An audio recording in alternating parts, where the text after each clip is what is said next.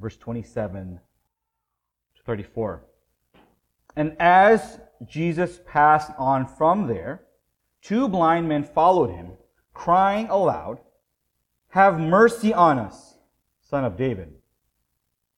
When he entered the house, the blind men came to him. and Jesus said to them, Do you believe that I am able to do this? They said to him, Yes, Lord. Then he touched their eyes, saying, According to your faith, be it done to you. And their eyes were opened. And Jesus sternly warned them, See that no one knows about it. But they went away and spread his fame through all that district. As they were going away, behold, a demon oppressed man who was mute was brought to him. And when the demon had been cast out, the mute man spoke. And the crowds marveled, saying, Never was anything like this seen in Israel. But the Pharisees said, He cast out demons by the prince of demons. Let's pray. Lord, have mercy on us. We need your grace and your mercy. But I pray that as we dive into your word today, that we would hear from you, that we would hear clearly from you. May we be more and more in awe of you, our healer. In Christ's name we pray. Amen. You take a seat. We are coming to a close in this section of our series in the book of Matthew, where we focus on the king's power, right? Um, it's Jesus' authority over all things, seen and unseen. And we've looked at several of these miracles just in chapters 8 and 9. And in our text today, we're going to look at two, actually the last two healings in chapter 9, the healing of the blind men and the mute man whose disability, as our text says, was caused by demonic oppression. And before we take a look at our text today, as a way of introduction, I wanted us to take a moment to just think about and reflect on our response, thoughts, feelings towards um, Jesus' miracles as we've looked at the last few months. So, right, just in chapters 8 and 9, we've seen Jesus healing the sick, right? Calming a storm, um, casting out demons. Last week we saw the healing of the bleeding woman, the dead daughter being raised to life. Not to mention all the other many miracles that is briefly mentioned, but is not, uh, there's not a lot of details about them. So I guess my question is Is anyone here dealing with suffering from or has experienced miracle fatigue? And what I mean by that is simply feeling indifferent towards Jesus' miracles. Um, if I'm being honest with you, right? We're family. This is family gathering. I've felt that confessed of it, had to repent of it. Right? It's this, it's this feeling of, oh yeah, Jesus healed the sick, right? Jesus healed the sick, calms the storms. Oh yeah, you know, the whole paralytic, he got dropped, you know, dropped on the roof, you know, great, good, good, good story. Oh yeah, he, he raised the kid from the dead. Like, that's great, you know. What's new? What's new? I believe many of us here actually believe the entirety of God's word to be true. My assumption is that many of us here believe that the narratives that we've read in chapters 8 and 9 are actual historical events that took place. That Jesus actually did these miracles. And that Matthew, the author of Matthew, was a real eyewitness of these miracles. Sorry. Yet these narratives feel distant, irrelevant, and You know, we read today's text about Jesus healing the blind man, casting out a demon so that a mute man can now speak.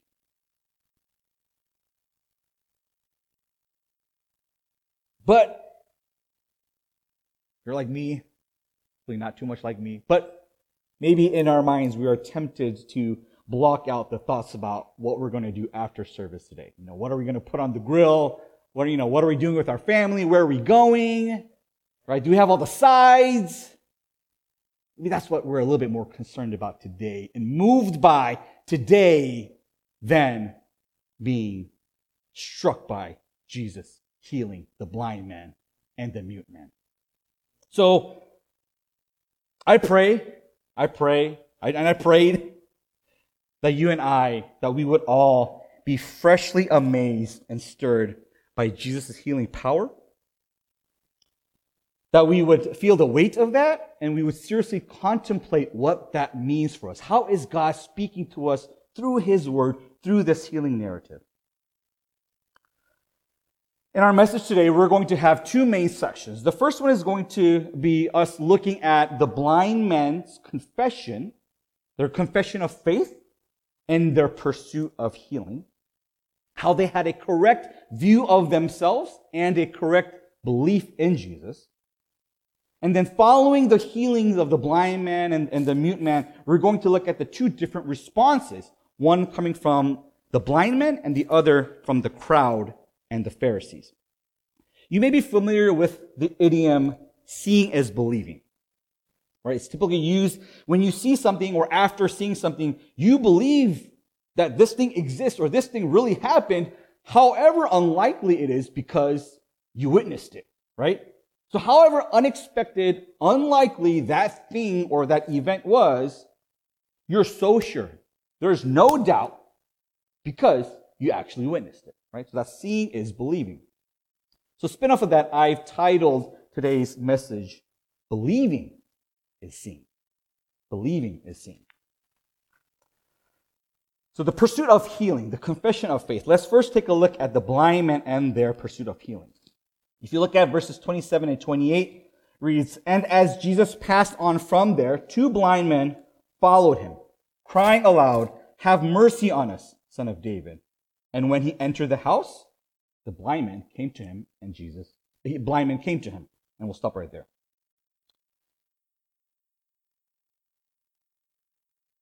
last week we saw the desperation, as Pastor Mike pointed out, and Jairus, in, in hopes that his daughter would be raised from the dead, and the bleeding woman. She had been bleeding for 12 years. So we saw the desperation for them in, in, in seeking and hoping for healing. And we see the same desperation from the blind man. Now, I don't know if you notice, but from our text, it actually looks like Jesus ignores the blind man and their initial cry to him. Because it says they cried out to him, right? Have mercy on us, son of David. No response, and he enters into the house. It's like he got the silent treatment. And something about that seems more harsh given that they were blind, right? So you have these two blind men crying out for mercy, right? Hoping a, hope to get some kind of response. They're trying to get his attention. Jesus walks right past them. And again, since they're blind, they wouldn't even know that he walked right past them. The only way he would have known is if someone told him, hey man, like, Jesus is gone. He's already left. Or maybe he heard the, the, the noise of the crowd that, was, that weakened as, as people kind of moved on and walked into the house. Whatever the case is, when they were met with this silence or a lack of response, the blind men didn't then think to themselves, hey man, that was our shot. You know, we tried, at least we tried, you know. Uh, I, I guess we're just, you know, back, back on the streets, back to begging, back, back to begging on the streets. No, it, they somehow figured out a way. Again, they're, they're blind. You have, to, you have to put in perspective, these are blind men. But they somehow figured out a way to follow Jesus into the house. And they, it says that they came to him. They came to him. And the reason why they continued to pursue to encounter Jesus was because they had a correct view of themselves and a correct belief in Jesus. So how did the men, how did these blind men have a correct view of themselves? Well, first, they knew they were in need of God's mercy. They say, have mercy on us. They cried aloud. What is mercy anyway? We just sing a song, right? We sing a song. Quick side note, I said, hey, we're not going to sing, let's not sing the new songs for you. And then I was like, hey, we got to sing this song. So I said, let's sing this song, right? Lord have mercy on us. Christ have mercy on us. And I think often grace and mercy is, is used interchangeably. I think correctly, but often we see it used interchangeably. So God is both merciful and gracious. But we don't realize the two things are actually, they're two different things, maybe two different sides of the same coin, if you can put it, right? So if grace is unmerited favor, the phrase unmerited favor, right? It's, it's receiving something that you do not deserve. The mercy is the withholding of deserving judgment, right? So the grace is, is getting something you don't deserve. Mercy is the withholding of something that you do deserve. So here we have the blind men that cry out, have mercy on us. And so if mercy is withholding God's judgment, or withholding the deserved judgment, and the blind man plead for mercy, then that means they were confessing they're deserving of God's judgment. Now, we don't know what caused their blindness, right? This text doesn't say. But blindness at that time was often perceived as some form of God's judgment. Um, in John 9, in a different healing story, uh, it's, it's, a much more detailed account of another man that gets healed. And prior to his healing, these are the disciples of Jesus that asked Jesus if it is the blind man or his parents that sinned. Assuming that the suffering of this man could be traced to someone's sin, right? So the fact that the blind man begged for mercy shows that they weren't hoping to receive something that they don't deserve.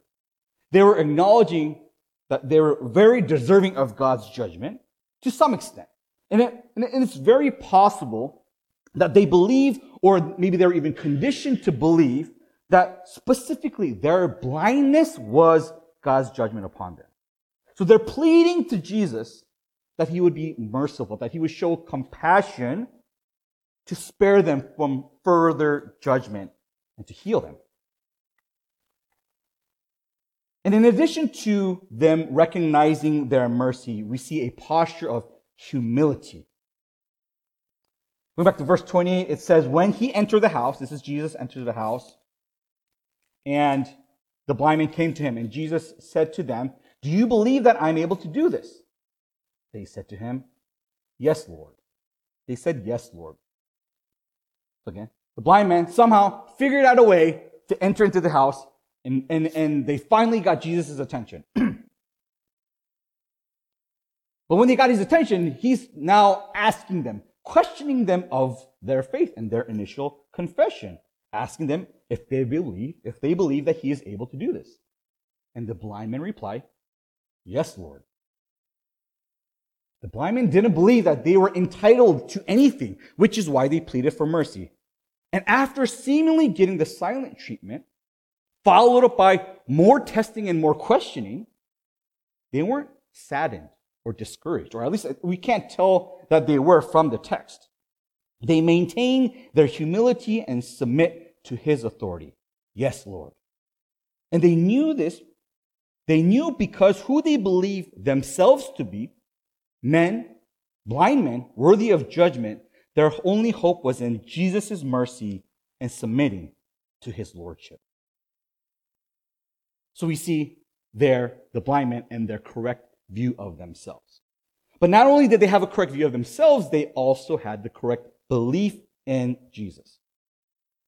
When you go back to verse 27, the blind man referred to Jesus as the son of David, right? It's not the first time we see son of David in the book of Matthew. It's actually chapter 1, verse 1 starts with the book of the genealogy, the book of the genealogy of Jesus Christ, the son of David, the son of Abraham. But here in our text is the first time Jesus is referred to as the son of David.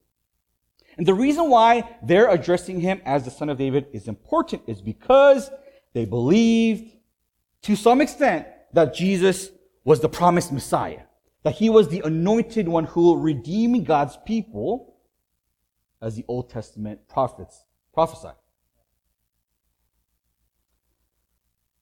Now, when we, again, when we first read our text, did you notice that in verse 28, when Jesus asked the blind men what they believe, he does not ask them, Do you believe I will do this? He asked them, Do you believe I am able to do this? To which the blind men replied, Yes, Lord. Meaning, the blind men weren't even sure if Jesus was actually going to heal them.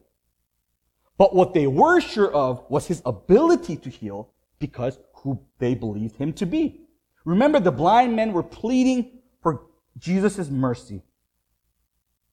They knew they weren't deserving of healing, yet because they believed him to be the Messiah, even though they got that silent treatment initially, they followed him in hopes that the Messiah, who was able to make the blind see, would have mercy on them. So when Jesus asked the blind man, do you believe that I am able to do this? It's really a two-layered question.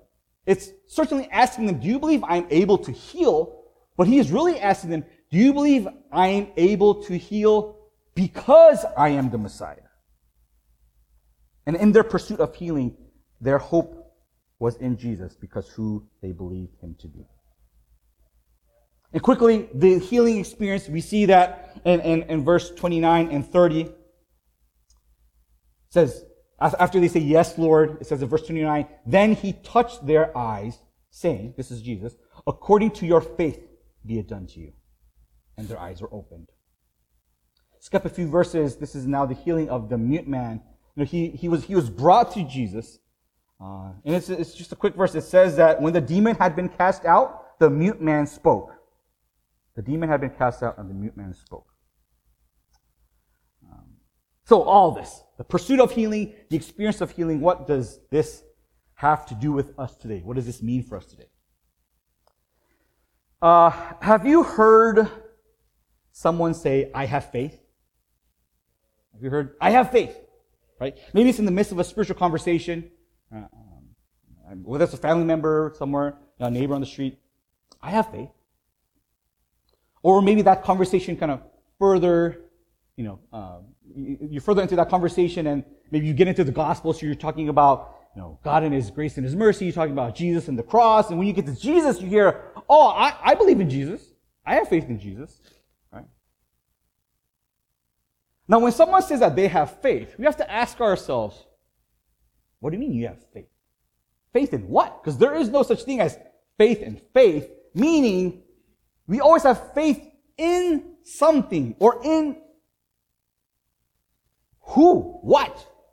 And so, let's ask ourselves, faith in what? Faith in whom? And following up, when someone gets, you know, confess, professes with their mouth, I have faith in Jesus or I believe in Jesus, then the question is, who do you believe Jesus to be? And how does your faith in Jesus actually impact the way you live your life? And I believe through his words, Jesus is asking us the same question that he asked the blind man 2,000 years ago, do you believe that I am able to do this? And in that question, what is being questioned is whether or not we have a correct view of ourselves and a correct belief in Jesus. So even though the blind men were unable to see, right? They're blind. There's, there's no exegesis to figure. They're blind. They could not see physically. But their eyes were open spiritually. They had faith in Jesus, and their physical blindness did not hinder them from seeing themselves and Jesus rightly. Their believing was their seeing. Now, we don't know to what extent the blind men understood their own sin. Right? We also don't know to what extent they fully understood Jesus to be the son of David, the coming Messiah. But they believed they were deserving of God's judgment, and Jesus was their only hope. That's what they believe. We're going to see later that, that the blind men aren't really like the model examples of what it looks like to follow Jesus after receiving his healing touch. We're going to look at that later. But their simple faith was genuine, life changing faith. To believe that they're deserving of God's judgment and that Jesus was their only hope. That means for us today, just like the blind men, we are helpless and our only hope is in God's mercy and compassion. We have all sinned. We have all sinned and fall short of the glory of God, deserving of God's wrath, the eternal judgment. And our sin is what causes our spiritual blindness. So rather than blaming our life circumstances or living with a sense of entitlement that we actually deserve something, we must come before the throne of God with that humble posture, confessing our sin against the holy, perfect, and righteous judge, to repent of our inability to live the lives, the perfect lives that we are required to live, that we're deserving of nothing but judgment for our spiritual blindness, which ultimately leads to spiritual death. And just as the blind men believed Jesus to be the son of David, as prophesied in the Old Testament, that, that they believed that he was some figure to submit under, to follow. We must see Jesus as his word reveals to us.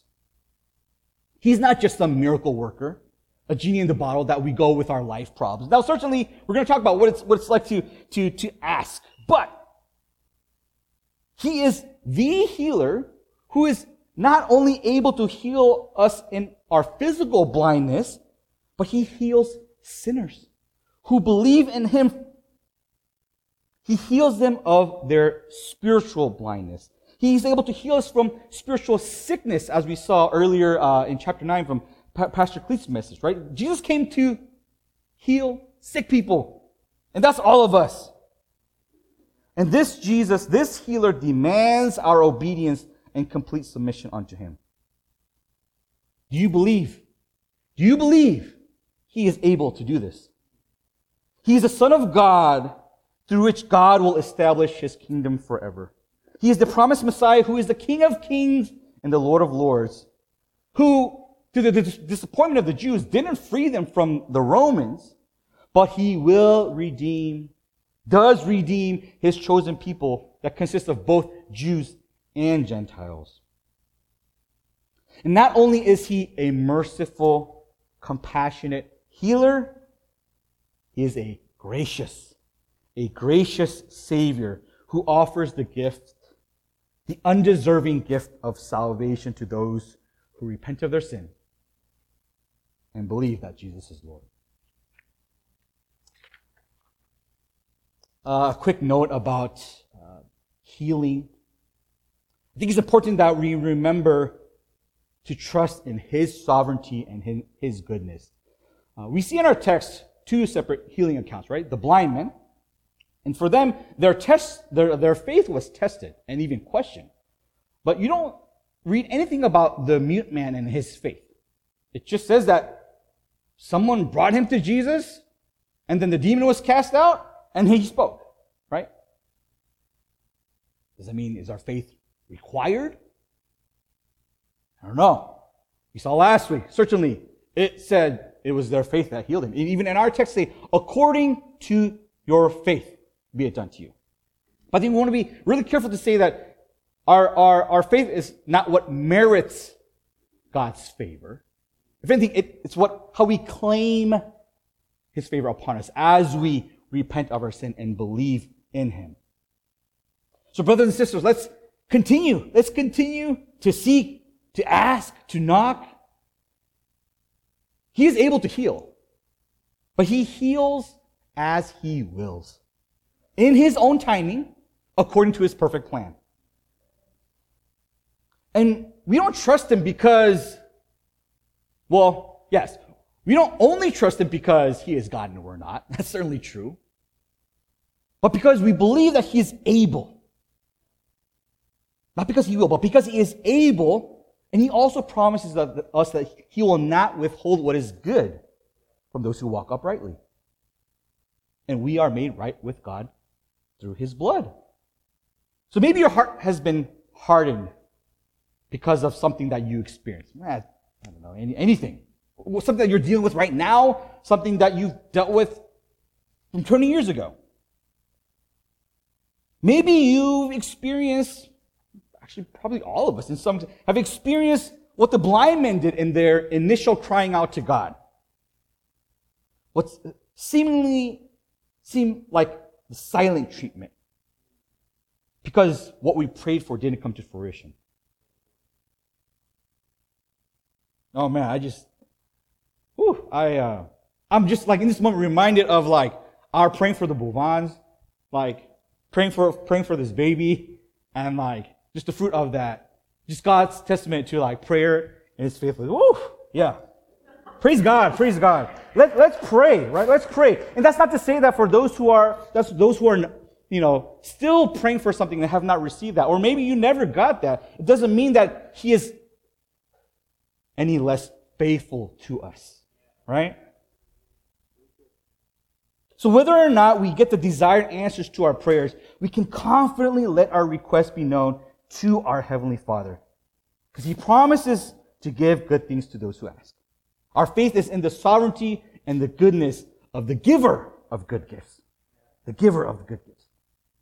To close out this section, I want to want to share a, a portion of, a, of a, I think, a fairly well-known quote from Helen Keller in her autobiography. You, you may have seen the movie. I'd never seen or read the movie, but came across this quote. Uh, it's funny. I think even our men's ministry, this last chapter, there, there was the uh, mentioning of this quote. It's where Helen Keller, it's when she kind of put the two things together where she, whatever that she was feeling, she, she realized that that was water.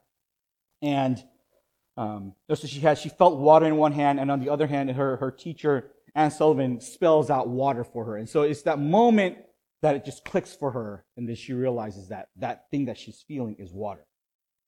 And she describes the feeling as, quote, a misty consciousness as of something forgotten, a thrill of returning, a thrill of returning thought. And somehow, the mystery of language was revealed to me. I knew then that W-A-T-E-R meant the wonderful, cool something that was flowing over my hand. This last line. That living word awakened my soul, gave it light, hope, joy, set it free. That living word awakened my soul, gave it light, hope, joy, set it free. This is such a powerful illustration of what it looks like for us to encounter Jesus, the living word of God. To receive his healing touch. Jesus Christ is the living word that is able to awaken our souls from being dead from our trespasses and being made alive in Christ. He is the living word that is able to give us light. He's a lamp unto our feet and a light unto our path. He's the living word that is our eternal hope and everlasting joy.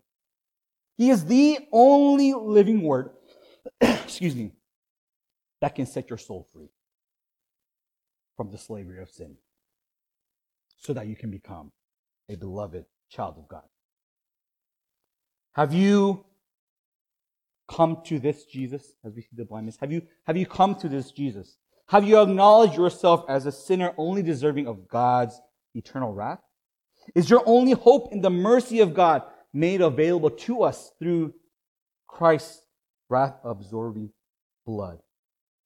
Have you confessed and repented of your sin? Surrendered your life in complete, humble submission to his authority? Has he awakened your soul? To those who have claimed to have encountered this Jesus, I pray that today that, that you are freshly reminded of his mercy and grace and that you're filled with gratitude.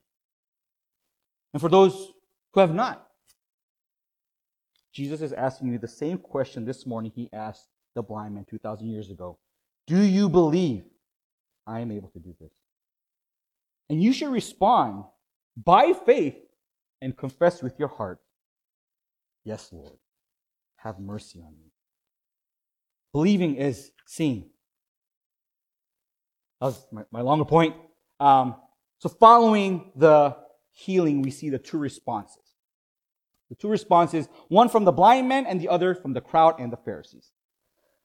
So our blind men who, who miraculously received the, the, their, and restored their, their sight. They're able to see now. What's the first thing that they do? They disobey Jesus. They can't keep their mouths shut. Now you think that's not really a problem, right? What do you mean? They went out. They spread his fame through all that district, as it says in our text. I think it's easy to be sympathetic towards the blind men and their being on fire for Jesus. I mean, just imagine, right? For however long, we don't know. but It says that they're blind. I'm assuming for quite some time. And Jesus touches their eyes. They can see now. Imagine the excitement and their eagerness to tell the world what they experienced. Jesus is the Messiah to spread his fame. And that's exactly what they did. Hallelujah, right? Praise the Lord for their faithfulness to preach, to go out. They didn't need the extra motivation or that gentle push to go into the neighborhood and, and, and share their faith. I mean, there's no way even Jesus could be mad at that, right? I mean, they were doing such good work.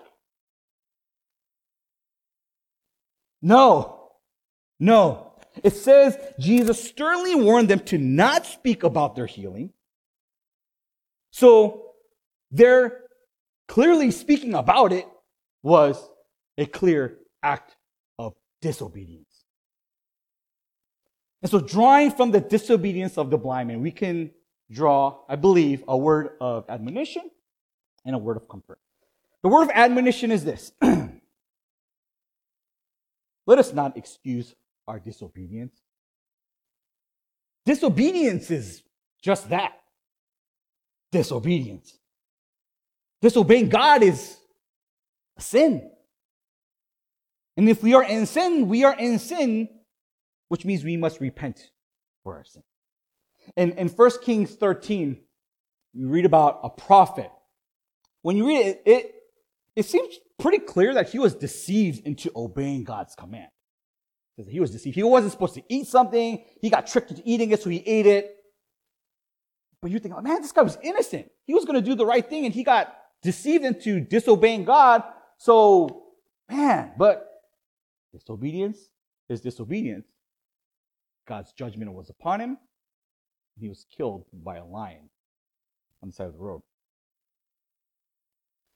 I believe God's word is much more black and white than we like to think that it is.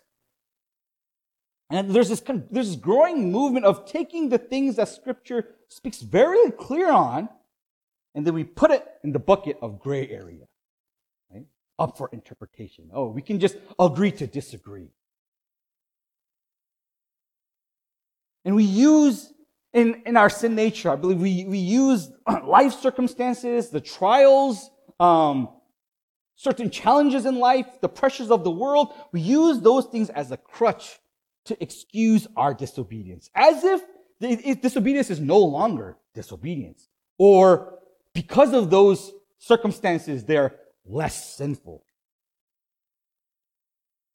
God commands us to live a life of obedience according to His word, to walk in a manner worthy of the calling as prisoners of the Lord. So we must remain faithful to read His word, study His word, but to not read into his word with all of our baggage, but to read out from it. Right? That's what exegesis is to read out of, read, to read from his word, and to not nuance our disobedience, but to call it what it is disobedience. That's the word of admonition. The word of comfort. We're all a work in progress. I'm, these blind men received this miraculous work of healing. First thing that they do is to disobey Jesus, right? You think, you, how can, but that's us. That is us. And the fact that the blind men immediately disobeyed Jesus does not mean that their faith was not genuine. Jesus says, they, according to your faith, it be done to you. But it did point to the immaturity of their faith. So no matter how radical of a change that you've experienced in your life after coming to Christ, there's not a single person in this building or this world for that matter that has a testimony of perfect submission and obedience upon conversion. Nobody. It's a lifelong race of us continuing to grow in Christ likeness. So when we recognize that we've disobeyed, right? What should we do? Repent. Quickly run to the cross, confess your sin, and be reminded that there is now no condemnation for those who are in Christ Jesus. So don't look around. It's your race. Don't look around. We're all a work in progress. Now, if, if you're someone that thinks like, you look back and like, oh, look at him, bro, I'm up here. Kill the pride. Humble yourself. You're still a work in progress. Because we're all a work in progress. No matter what your work with Christ looks like, we only look forward to the prize. Right? Just to not look back. We look forward towards the prize. That is Jesus. And being in perfect fellowship with him one day. Jesus is not just the object of our faith. He is the perfecter of our faith. So until then, we keep praying. You know, we'll be praying this Wednesday. We keep praying. We keep fasting. Meditate on God's word. Gather with the saints as we're doing this morning. We're going to go through the ups and downs of life in this sinful world, battling our flesh, our doubt, our unbelief. So we place our hope in the Son of David who lived the perfect life of obedience and submission. And we put on the whole armor of God. Quick, kids club, you know, we're, we're going to kids club armor of God, right? So we put on the armor of God and we trust in his spirit to guide us according to his word. Now, that was the blind man. Kind of come to the close. The response from healing from the crowd and the Pharisees. The crowd says that they marveled. They marveled saying, Never was anything like this seen in Israel. But the Pharisee said, He casts out demons by the prince of demons.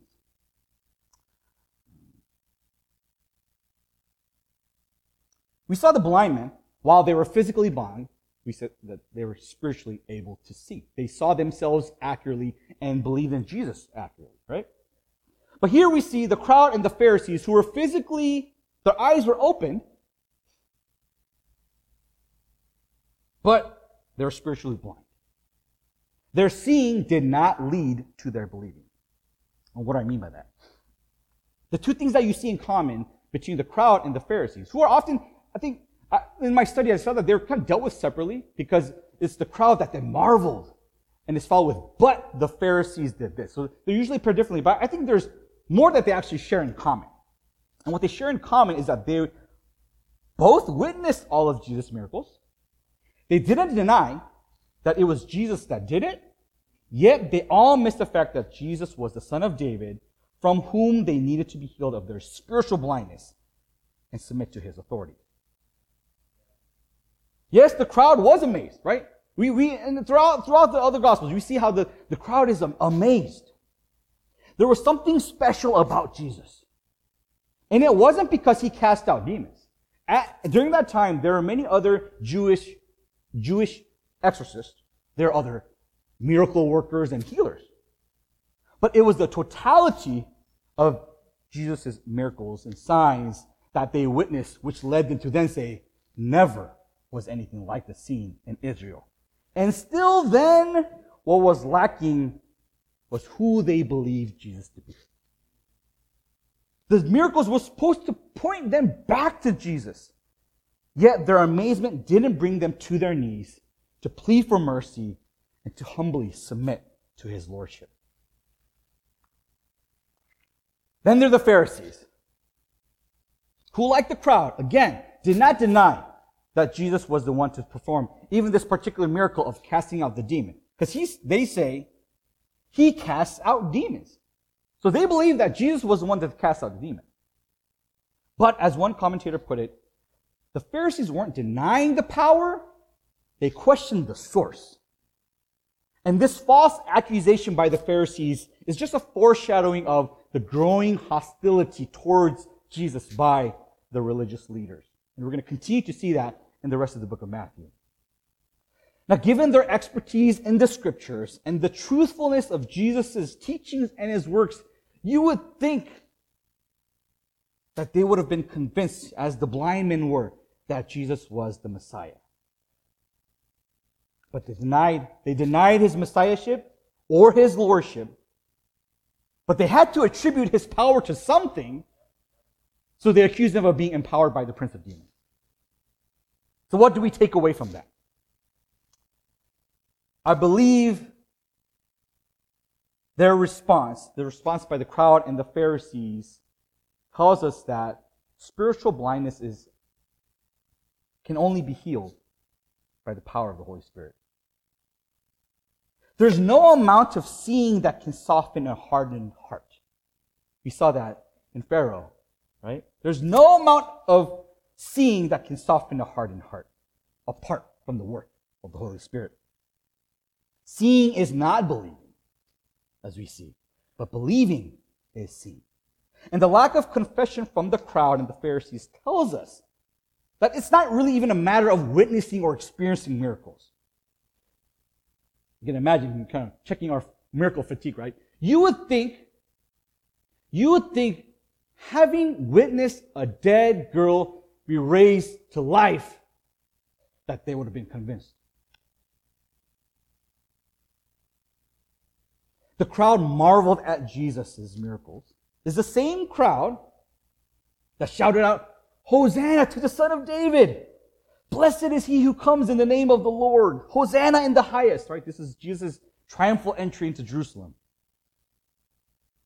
It's also the same crowd that cried out days later, crucify him, crucify him, when Jesus turned out to not be who they hoped he would be.